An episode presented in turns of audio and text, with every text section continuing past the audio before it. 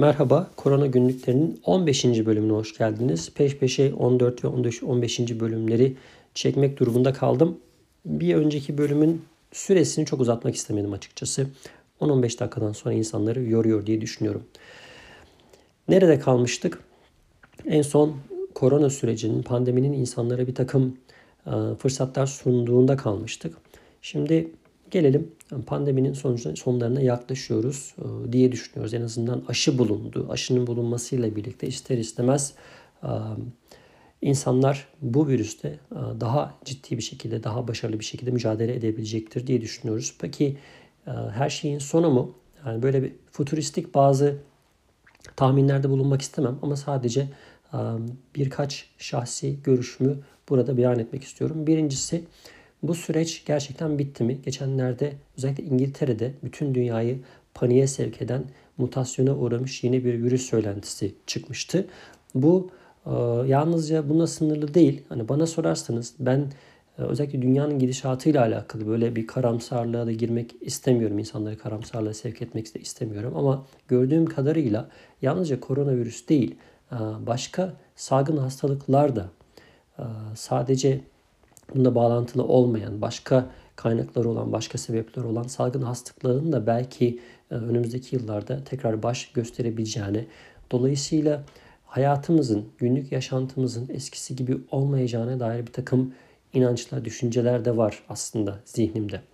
Şimdi neyse gelelim biz konumuza dönelim. Korona günlüklerinin bizim hayatımızı şu anda etkileyen kısmına dönelim. ABD'yi yakından takip ediyorsanız, eğer bu podcastleri de dinlemişseniz Nisan aylarında bir Covid yardım paketi yapılmıştı. Bunu farklı ülkeler farklı bütçelerle, farklı programlarla hayata geçirmeye çalışmıştı. Kanada'dan mesela söz etmiştik. Kanada'da yapılan yardımla alakalı e, belki de ciddi anlamda e, büyük bir yardım yapıldığını söylüyordu insanlar. Kira yardımı olsun, çocuk yardımı olsun vesaire. Zaten sosyal bir devlet ama ABD'de ilk defa böyle bir yardım hani duyulmamış, alışıla gelmemiş bir yardım. Böylesine bir pandemi süreci ilk defa karşılaşıldığı için e, geçmişti. Yanılmıyorsam e, kişi başı 1200 dolardı. E, çocuk başına da herhalde 500 dolar gibi bir şey vardı yani yanılmıyorsam. Böyle bir para dağıtılmıştı Nisan ayında karşılıksız. insanların vergi iade formlarında beyan ettikleri maaş limitleri üzerinden yine yanılmıyorsam 200 bin dolar yani aile başına gelir olan veya bunun altında gelir olan kimseler bu yardımdan yararlanabilmişti o süreçte. Şimdi bunun ikincisi konuşuluyordu uzunca bir süredir. Çok tartıştılar bunu.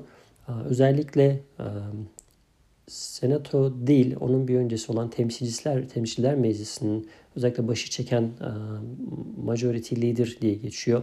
Yani çoğunluğu elde eden partinin Temsiller Meclisi'nde demokratlar daha fazla olduğu için Nancy Pelosi demokratların önde gelen isimlerinden bir tanesi. Bu süreçte bu negotiation dedikleri pazarlıklarda ciddi rol almıştı.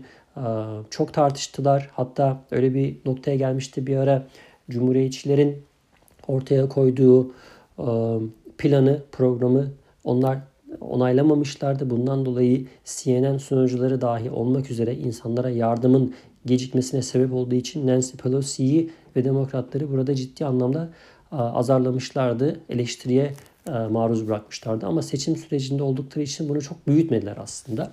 O dönem Pelosi'nin çekinceleri bu yardımın Trump'a yarayacağı seçim öncesinde eğer böyle bir yardım yapılırsa yani bunu açıktan söylemese dahi böyle bir şey sezinmiştik. Herkes de bunun böyle olduğunu biliyordu.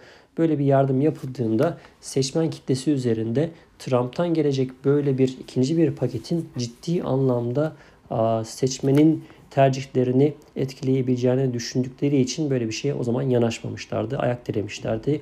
Şimdi o mesele sonuçlandı. Bu ikinci paket onaylandı. Daha doğrusu Temsilciler Meclisi'nden e, geçti. Trump'ın önüne geldi. Ne diyordu bu paket? Kişi başı 600 dolarlık yardım. Bu Nisan ayında yapılan yardım neredeyse yarı yarıya ve burada hem yetişkin hem çocuklar için kim olursa olsun şahıs başına 600 dolar Diyelim ki 4 kişilik bir aile 600 çarpı 4 2400 dolar yardım olacaktı. Bu Nisan ayında 3400 dolarlık bir rakamdı. Buna kıyasla daha az. Özellikle bireyler için kişi başı 1200 dolarken bu 600 dolara inince yarı yarıya inmiş oldu. İster istemez bir düşüş söz konusu. Tabi aradan 6 ay 7 ay belki daha fazla zaman geçti. İnsanların eğer işsizseler her ne kadar işsizlik maaşı bir süre almış da olsa bu da kesilmişti çünkü bir ara işsizlik maaşı da artık verilmemeye başlandı. Daha doğrusu işsizlik maaşı veriliyor ama buna ilaveten bir 600 dolara kadar aylık ek bir yardım yapılıyordu insanlara, işsiz kalan insanlara. Bu da bir süredir verilmiyordu. Dolayısıyla bazı insanların kiralarını ödeyememe, borçlarını ödeyememe gibi bir birikimleri olmuştu. Bunu aşmak adına böyle bir ikinci paket söz konusu oldu. Fakat Trump bunu veto etti. Çok enteresan gelişmeler oldu. Trump her ne kadar bu aralar sessiz e, kalsa da seçim sonucundan sonra böyle bir ortalıklarda görünmüyor. E, söylenenler e, duyduğum kadarıyla Florida'da golf oynuyor diye söylüyorlar. Neyse Trump bunu veto etti. Tabi sadece bu yardım paketi de yoktu bunun içerisinde. Savunma sanayine kadar giden birçok bir takım e, yasalar, paketler vardı yani. Sadece bu yardım paketiyle sınırlı değildi bu. Trump bunu veto etti ve ben kişiye kişi başına 600 dolar olan bu yardımı yetersiz görüyorum. 2000 dolara yükseltilmesini istiyorum diye bir şey ortaya attı. Tabii bu ortalığı biraz karıştırdı. Ne oldu? İnsanlar şunu söylediler. Yani Trump bunu veto edebilir ama bir hafta sonra bu tekrar kongreye gelir. Oradan geçer. Trump bunu tekrar e, veto edemez o dönemde, o süreçte dediler. Ama birkaç gün geçtikten sonra aradan Trump bu sefer bunu kabul etti. Yani yasayı onayladı. 600 dolarlık haliyle onayladı. Bunun ardından demokratlar karşı bir atağa geçip dediler ki biz Trump'ın söylediğini hayata geçirmek istiyoruz. Bunu hadi 2000 dolara çıkartalım. Ayda ne oldu? Bu arada tabii e, insanlar parayı bekliyorlar. Parada çok hızlı bir şekilde hesapları yatabilir. Çünkü daha önceden tecrübesi var artık Hazine Bakanlığı'nın insanların vergi iadesinde yerden orada belirttikleri banka hesaplarına paralar yatırıldığı için bu sefer daha hızlı bir operasyon yapılabilir diye düşünmüyordu ki öyle de olacak gibi gözüküyor. İkinci roundda bu paraların yatırma süreci daha hızlı gerçekleşecek.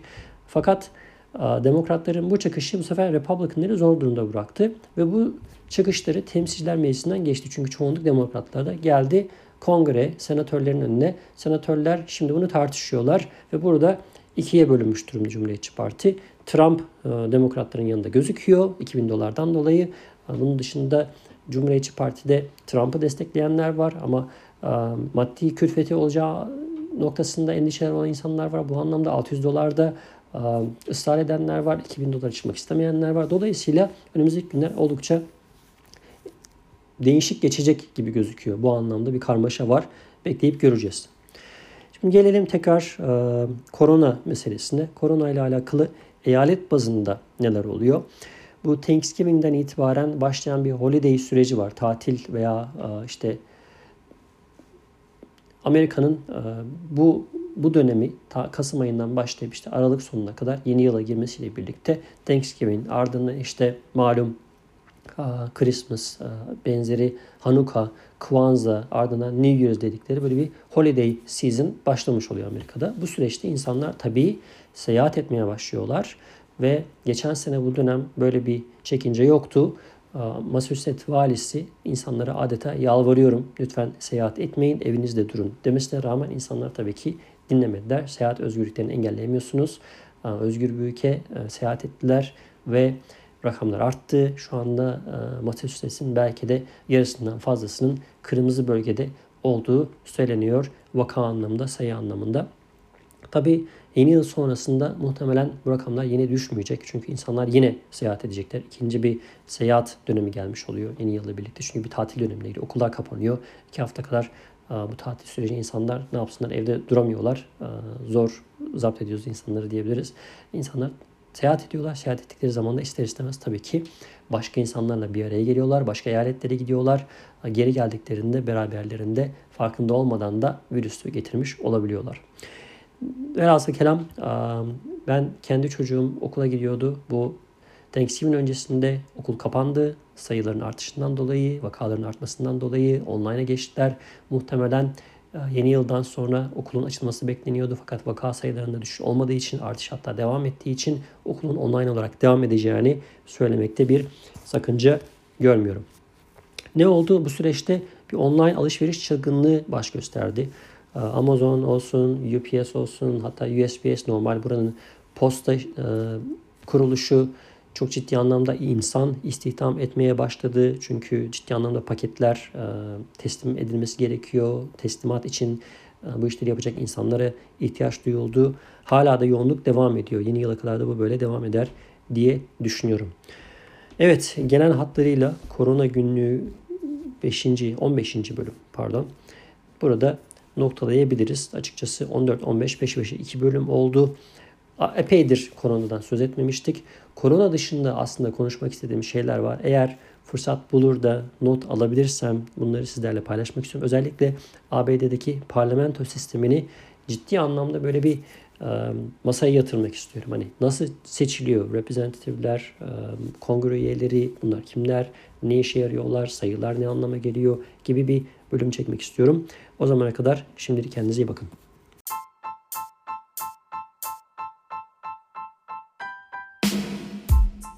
Amerika Günleri Amerika'ya dair merak edilenler, günlük hayattan notlar ve değerlendirmeler.